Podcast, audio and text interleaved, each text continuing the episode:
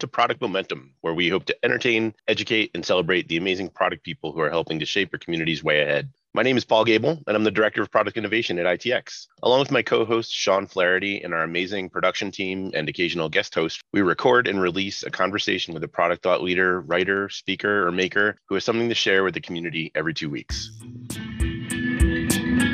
Nathan Shapiro, good morning. How are you, sir? Doing great, Sean. I'm so excited about the podcast that we just recorded with Marshall Van Alstyne. I can't wait to share this episode with the audience. Same here. I've been a fanboy since I first heard him talk about APIs and network effects in my early product days, and can't wait for everyone to hear what he has to say about not just that, but networks in general. Yeah, I think there's some really key strategic lessons in this podcast. It's really chock full of great advice for people that are thinking about opening up their data platforms or haven't opened up their data platforms. Yeah, and I think you know the big thing with Marshall is he really understands how you can take a pure technical concept through a complete business strategy lens. Yeah, awesome episode. Let's get after it. Let's go. Well, hello and welcome to the Product Momentum Podcast. We have a special episode today with two amazing guests. Our first guest was one of the first academics to quantify the dollar value of social networks. He's been recognized as one of Thinkers 50 top digital thinkers on the planet. He wrote an international bestseller, The Platform Revolution, with his co author, Geoffrey G. Parker. And his theories and academic work on network businesses are taught in MBA programs worldwide. You may have heard him or seen him on an interview at Bloomberg, The Economist, The New York Times, Wall Street Journal, or NPR. Marshall Van Alstyne, welcome to the show. It's a pleasure to join you. Thanks for having me. And our second guest today comes from a very different perspective. He rounds the conversation out because he's been heading up platform strategy and user experience for a Fortune 1000 company that you've probably heard of. He works for Paychex. He believes in innovation through courageous exploration, and he's no stranger to building teams that innovate at scale. I've been working with Nathan for a number of years. He is a thinker and he asks incredible questions about the industry he's in, the people he works with. He, he holds everybody to a higher standard. Nathan Shapiro, welcome to the show. Good to see you again, Sean. Thanks for having me. All right. So we're going to kick this conversation off with a quick question for Marshall. You wrote a paper on the impact of APIs on firm performance. And by the way, your co-authors make sure they get credit as well. Seth Benzell from Chapman University and Guillermo Lagarda from the Global Development Policy Center at Boston University. It's been five years since you put that paper out. Have you seen any significant changes in the correlation between APIs and the financial performance of firms? Well, the beauty is, in fact, that since we did the original analysis, we were able to extend it by a couple of years, and it seems as though the results even get stronger over time. One of the interesting points is that sometimes you'd think that a technology intervention would kind of change your productivity as a step function. This is really cool because the use of the APIs doesn't do it just as step function, but as a progressive function. It changes over time. So we found the companies that opened APIs experienced a 12% boost in productivity on average. There were changes up and down over two years. But as we extended the data set, it grows to 38% gain in market cap over 16 years. It's really quite remarkable that the gains continued to accrue over time. So it was continuous, not just a specific bump in time. Well, that's an unbelievable statistic 38% growth in market cap in the firms that you studied that implemented sort of an open architecture for their data. So I'm going to flip to Nathan. Like you guys have experimented with this as well. I mean, what's been your experience for Paychex with APIs? Yeah, it's been an interesting journey from us. We're kind of in a conservative market, but also a broad human capital management company. So you naturally run into co-opetition and competitors. And so, you know, we've definitely seen value, but there's that conservatism in the market that we see. So I guess Marshall, my question to you, you know, I first heard you speak back in 2014 when I was stepping into product management at I Love APIs conference. And you were talking about network effects, and it really inspired me transitioning out of an engineering role into product. So I'm curious on how you envision firms leveraging APIs for those network effects and doing so in a somewhat cooperative environment. So it's a great question. I like to kind of paraphrase it using a term that my co-author comes with. He suggests what you try to do is to command the center. There's something really interesting that happens with APIs. So our subsequent analysis kind of looked at how many other firms are connecting to a particular firm and what your position is within the network. In social networks, people tend to gain influence or power in proportion to their degree of centrality. That is how focal they are within the network. What's fascinating is we found exactly the same thing for firms. The more focal you are, the more central you are, the greater your increase in market capitalization, the greater your increase in product variety on that. So, you know, we like to summarize it as seeing if you can command the center. Another component of this, I'm sure, is something that you yourself would recognize. In some ways, you have to treat your developers like your best customers. You want to enable them to help you by giving them the tools and support and the rewards for doing the right thing. Uh, you want to make it easy for them to do that. So if there's too much friction for their participation, they won't be able to add value. You know, what we did is we actually tracked the number of followers on ProgrammableWeb, and we found that if there weren't any followers, there wasn't any gains. So opening without getting developer participation didn't get you any value. So you do have to take extraordinarily good care of your developers if you're going to get that value. So I really like that. You know, when we started our journey, we focused less on breadth of API and more on developer experience. And we kind of saw that same synergy you know, not necessarily a, if you build it, they will come, but if you build it well, they will use it. And so I know in your paper, you did talk about also the correlation, not just of APIs, but also developer portals and developer centers. Could you talk a little bit more about that correlation and what that additive effect is with a strong developer portal? So we looked at the availability and the contact. We didn't look at the portals specifically as to how much it happened. What we really looked at is their the levels of engagement. So a couple of other points on that, just in terms of the data we did look at. So we, we the numbers of followers, we tracked the numbers of folks that participated, the mashups, if you will. We also, in a limited set, we couldn't do it for all the firms, but in a limited set, we got private cloud data on the amount of data passing through the API membrane. And we did find correlations there as well. So the volume of participation mattered. So it was the numbers of developers, the volume of data, those kinds of things all did make a difference in terms of the market capitalization gains and also in the r&d and the productivity gains there's really some quite some interesting changes in terms of the shall you say the, the r&d gains of the firms itself even though they're able to cut some of their own spending interesting you found a negative correlation with r&d spending inside firms that publish apis too as part of this so like there's this cost saving effect as well my assumption after reading it and i think this is in your summary in the article as well is that the R&D is still being done. It's just being done by outside developers who are substituting it. Did you actually see an increase in the total R&D spend in a given industry?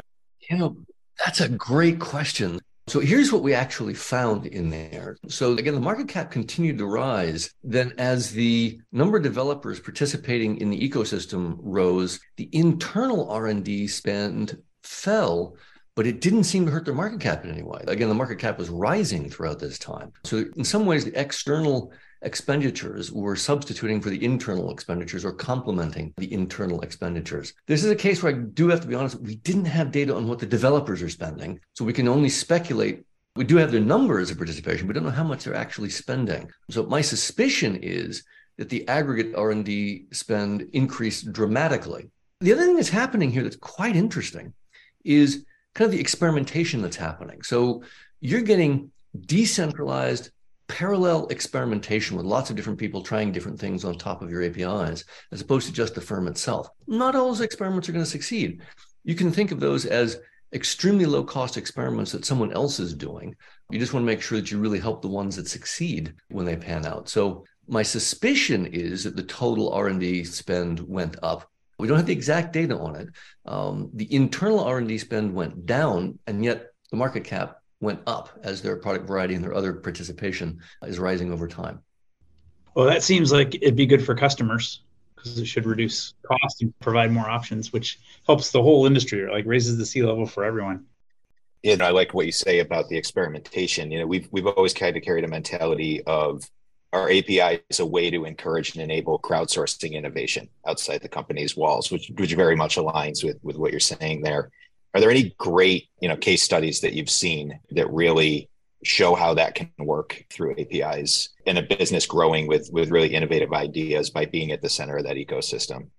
There are a couple of simple examples that we came across in a few cases. So, you know, one that was kind of fun was that Walgreens opened up API access to its high gloss printers uh, so you could do that from any of your photo apps or your social networks. And of course folks go then to print and while they're there they buy a candy bar or a soda or something else. So it drove traffic and know, consumption at the stores which is really nice. Another one that I like is out of Brazil, where some customer loyalty programs actually connected small mom and pop shops together to give them the power of the larger stores. So they were able to actually create customer loyalty programs that spanned small stores. I thought that was a really interesting application of it. So those those are a couple of the examples. And then of course, I mean, you're probably familiar just with the wonderful story of the rise of Google Maps, which was accidental but a hell of a success story. I love this particular story. I didn't even know Paul Rademacher is an engineer looking for an apartment on Craigslist, and this was pre APIs for Google Maps. So he hacked into the system to put push pins where the Craigslist listings were for his favorite restaurants, for nearness to transportation, for you know high crime versus low crime areas. And it's kind of funny because the lawyers thought this was digital trespass and wanted to sue him. When the engineers said, "That's brilliant, we got to hire this guy." Which they did. And of course, we now then got the APIs for Google Maps, and it's the single most successful API system out there. So that's probably my favorite story of an API success because everyone's now attaching to the Google API. So that's three that are fun. I think there's something to that in that sort of accidental or wisdom of the crowd piece with opening up data access, right? You don't always know exactly what you're going to get. And you know the real goal here is to tap into the creativity of the ecosystem you know more minds are always better than one right Oh, absolutely. You, you, get lots more variety. Was it Bill Joy that said, you know, the smartest people always work for someone else? So how are you going to get their help? Yeah. I wonder if, though, there's a bell curve. Like, you know, a lot of how companies compete today is on the proprietary nature of their data and how much data they have. And, you know, this is a challenge. This is why I think a lot of conservative companies stay conservative because there's a fear aspect of like how much should we or can we give away? And there's got to be some kind of law of diminishing return. How do you determine like what that looks like for your given ecosystem? Is that something you thought about? So that's a great question. And you've actually highlighted what might be one of the CIO, CTO great challenges here because you know when it's a success, it kind of accrues to the entire firm. But when there is a problem, it's their neck on the line. So it happens a lot. There were plenty of cases of opening APIs, and then it's not the case that everyone that then gains access is benevolent. Some of them are malevolent to try to go in and steal your data, hack your systems, do other things. You know, and some of the credit reporting agencies, they had horrible hacks, had a huge data breach. The CTO and the CEO both hit the chopping block on that one. So if it's your neck on the line for some of these security breaches, you may not be willing to open those things.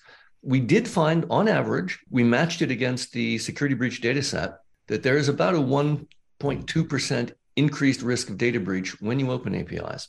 We also found, however, that firms were really different in their response capacity. So this is again, it's from the minimal subset within the data. We had the data for the amount of information passing through the APIs. And we find that some companies weren't paying attention. And when you know there was a data breach, they just got robbed of tons of data. Others were paying attention and immediately clamped down. And we could see it in the data for the smart firms. Uh, we even call it the cliff of cluelessness in some ways, because there's some firms that when they got a data breach, clamped everything down and made sure the data didn't move out, where others weren't paying attention. They just lost all kinds of data. So you have to really pay attention. Something else that was quite interesting. We found that the breaches were more common among non standard APIs. And we think that what had happened was that the more standardized APIs had better security and had been better testing, whereas the more kind of esoteric ones, you know, that had been hand coded had maybe not been thought through and they had more problems there. So we did find a correlation between lower data breach and more standardized APIs and higher data breach and less standardized APIs as ways of handling that. So that, that's one set of thoughts. You've highlighted a really interesting challenge interesting you found that 1 to 2% of firms that expose their data get you know there's like there's bad actors out there. Yep. we can't ignore that fact. And you think about companies like paychex and nathan here. He wants to open up to the world to grow but he can't risk being on the front page of the new york times you know? I mean i love the advice of in the statistical correlation that you made between using standardized api platforms as opposed to just trying to write your own and ad hocking it. That's good advice. Nathan what are your thoughts on that yeah, I think you know there tends to be a mindset in some of the most conservative channels that opening APIs is you've just opened up to the world, right? And Marshall, you say command the center, and I think it's more than just security. it's you can still maintain control while enabling that you know integration that co-opetition and otherwise and, and that's something that was always important to us was how do we make sure we have control over what data is moving in and out of our application our data centers but it doesn't mean we have to control the entire ecosystem. And i think that's a big part when you talk about you know networks and social networks and everything is you can still be the hub and maintain control but not have to have ultimate control over the ecosystem. And that's where i really see the value and the growth coming from is understanding that and executing very intentionally towards it I think that's very good advice. You really don't want that system of just, you know, build it and they will come and just throw it open and hope that folks will be there. You open for a reason. You know, are there particular areas of growth that you want? You want the particular areas of experimentation. Another way to think about this, I think is helpful. I often talk to my students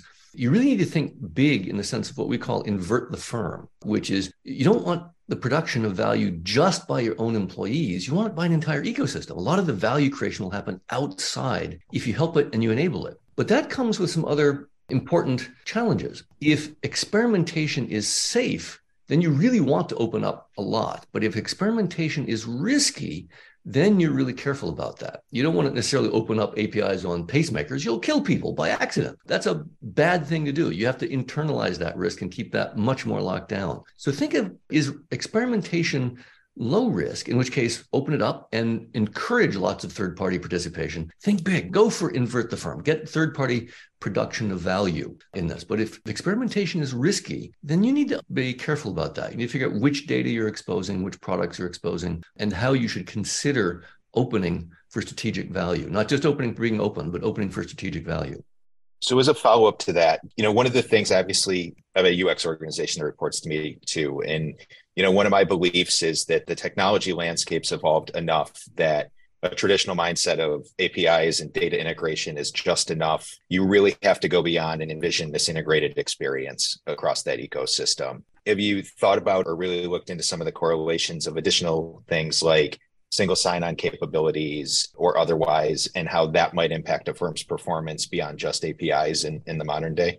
So we tried to get down to the level of classifying individual APIs. I got to say, over the thousands we looked at, we had students try to classify a lot of them using just kind of machine algorithms. A couple of quick thoughts on that. One, again, if you think of APIs as permissionless contracts, we're not having to actually, you know, negotiations taking any place. You want to help people help you, but you also want it in ways where you can revoke that permission if you need to. So single sign-on is is important. Again, I also thought fall back on that. The more standardized systems are better than the less standardized systems as ways to help with that. So I do think those standardized processes are valuable. Hey, folks, please excuse the quick break in our conversation, but I have some exciting news to share with everyone. Save the date. It is the ITX Product and Design Conference. We're back, so mark your calendars. It's going to be June 22nd and 23rd, 2023, right here in Rochester, New York. Also back for this year's conference to MC is the one and only Mike Belsito of Product Collective. We're going to have workshops, keynotes with industry thought leaders, opportunities to network with fellow product and design professionals. It's just going to be a great environment, and we'll be right in the heart of all the action during the opening weekend of the Rochester International Jazz Fest. We're still working to finalize the speakers for this year's lineup, but to give you a taste, Last year, we had Adam Lawrence and Marc Stickdorn, who are also guests on episode 87 here of the pod. They talked to us about service design. We had Cindy Alvarez, the director of UX at PowerPoint and the author of Lean Customer Development, and she gave a workshop on conducting better customer interviews. And Holly Hester Reilly was also there, who joined us on episode 33 of the pod. She shared a day two keynote on ways to leverage continuous discovery to become a high growth product leader. So, whether you choose the product track or the design track, there's something for everyone. If you want to learn more, head over to itx.com and there's a link right at the top of the page. You can register to stay in touch and also check out the archives from 2022. All right, back to the conversation. One last question for you, Marshall. You found parallels between a firm's API networks and actual human social networks in the paper. What do you mean by that? Well, this is the one where I think you really want to command the center. There's some wonderful research in terms of people's ability to find jobs, people's ability to generate income, to have power and influence among others. Is based in some sense on their index of centrality. You know, how focal are you in a particular network? And we're seeing exactly that same thing among firms. To the extent that you are in the center, that others build on yours, that others connect on you. We even had statistical instruments where if there was API deprecation and your centrality changed, your market cap changed and it fell. So we see statistically that it's quite interesting that the degree of your centrality is absolutely a predictor of your you know, market cap and in some sense your market power in the system. So the idea that your social network at the individual level ports up to the institutional level is probably what you should build on. So again, do, do try to command the center and, and think of your position within the network and use the tools to become more central, to get folks to build on you and to offer value that will pull transactions through your systems. That will help you gain that influence. Outstanding. All right. Well, I've captured a couple of key insights for our audience. I'm going to go through them real quick and collect your feedback and reflection. Right. So, the first one is opening up your data. There's no doubt about it. It improves your ability to grow. And you should be looking for like what can be opened up, you should be opening up. That's lesson number one. Number two, I love this statement that you threw out at the very beginning of the conversation about treating your developer ecosystem like your best customers like that's a mindset shift for a lot of organizational leaders. Like your developers are your customers and, and you, you need to think about them as advocates as well. Number three remove the friction from your developer ecosystem wherever possible. Because we don't treat them like our customers i think we tend to ignore them a lot which leads to number four which is the wisdom of crowds right? Which we know more minds are better than one. It should be common sense. It's not always common sense.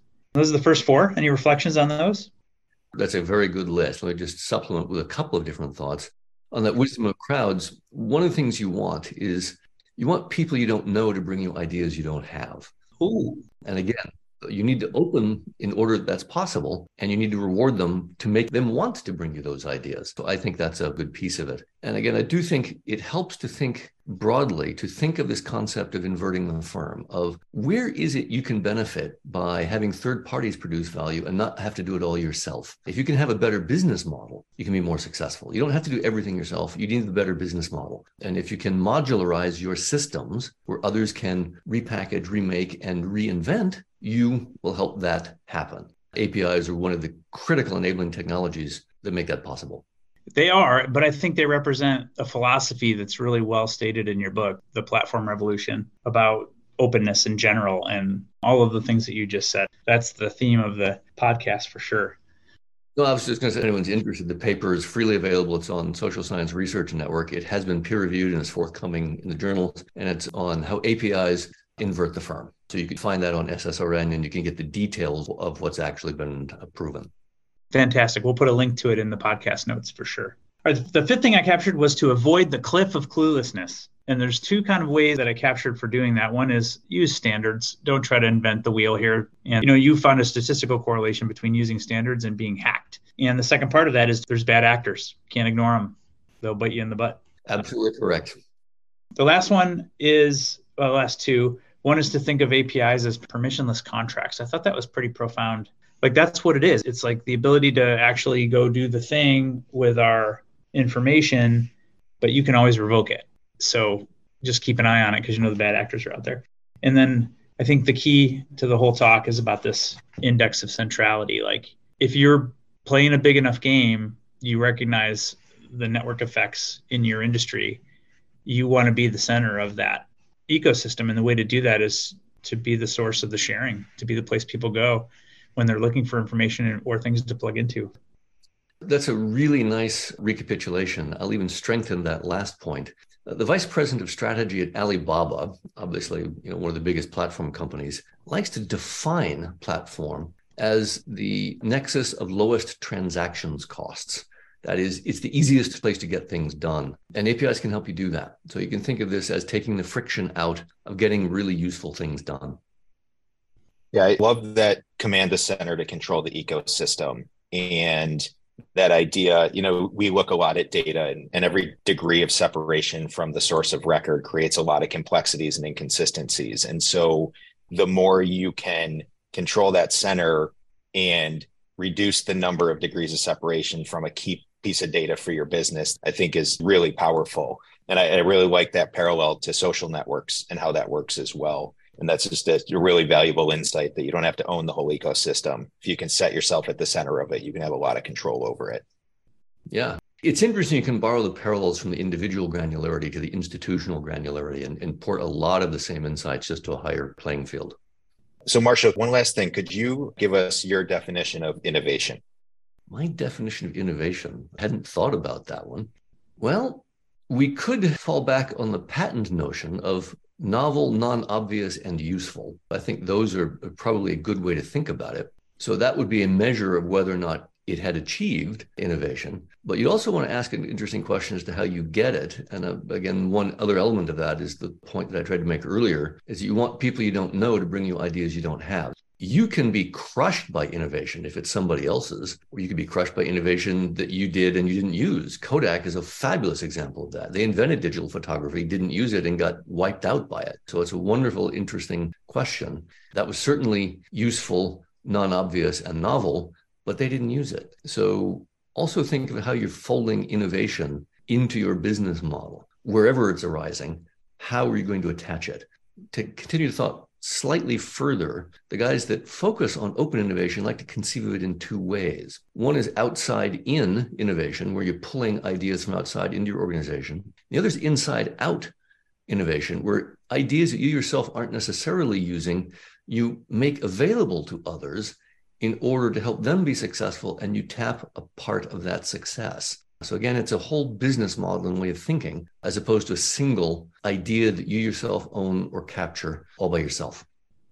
I love it. There's a lot to unpack inside of that definition for innovation. So thank you for sharing that. Um, what are you reading these days, Marshall? Oh, I got to admit, it's a totally separate topic here. It's free speech and fake news. Personally, I think these are one of the biggest platform challenges we have today. I mean, our, our, society can't function if we can't agree whether the planet's warming or not, you know, whether in a pandemic or not, whether the president's legitimate or not. So I've been reading up on free speech, case law, fake news, Section 230, and what can we do about it? Candidly, I think the research approaches we have to date haven't really solved the problem, but that's what I've been reading. That's a fantastic way to close the podcast. I think that's something we should all be thinking about, especially, you know, when we're building large software applications that interact with a lot of people. So, Marshall, Nathan, really thank you for an amazing conversation. I can't wait to share this with our guests. And you guys are both welcome back anytime. It's a real pleasure. Thanks for having us. Appreciate you having us, Sean. Well, that's it for today. In line with our goals of transparency and listening, we really want to hear from you. Sean and I are committed to reading every piece of feedback that we get, so please leave a comment or a rating wherever you're listening to this podcast. Not only does it help us continue to improve, but it also helps the show climb up the rankings so that we can help other listeners move, touch, and inspire the world just like you're doing. Thanks, everyone. We'll see you next episode.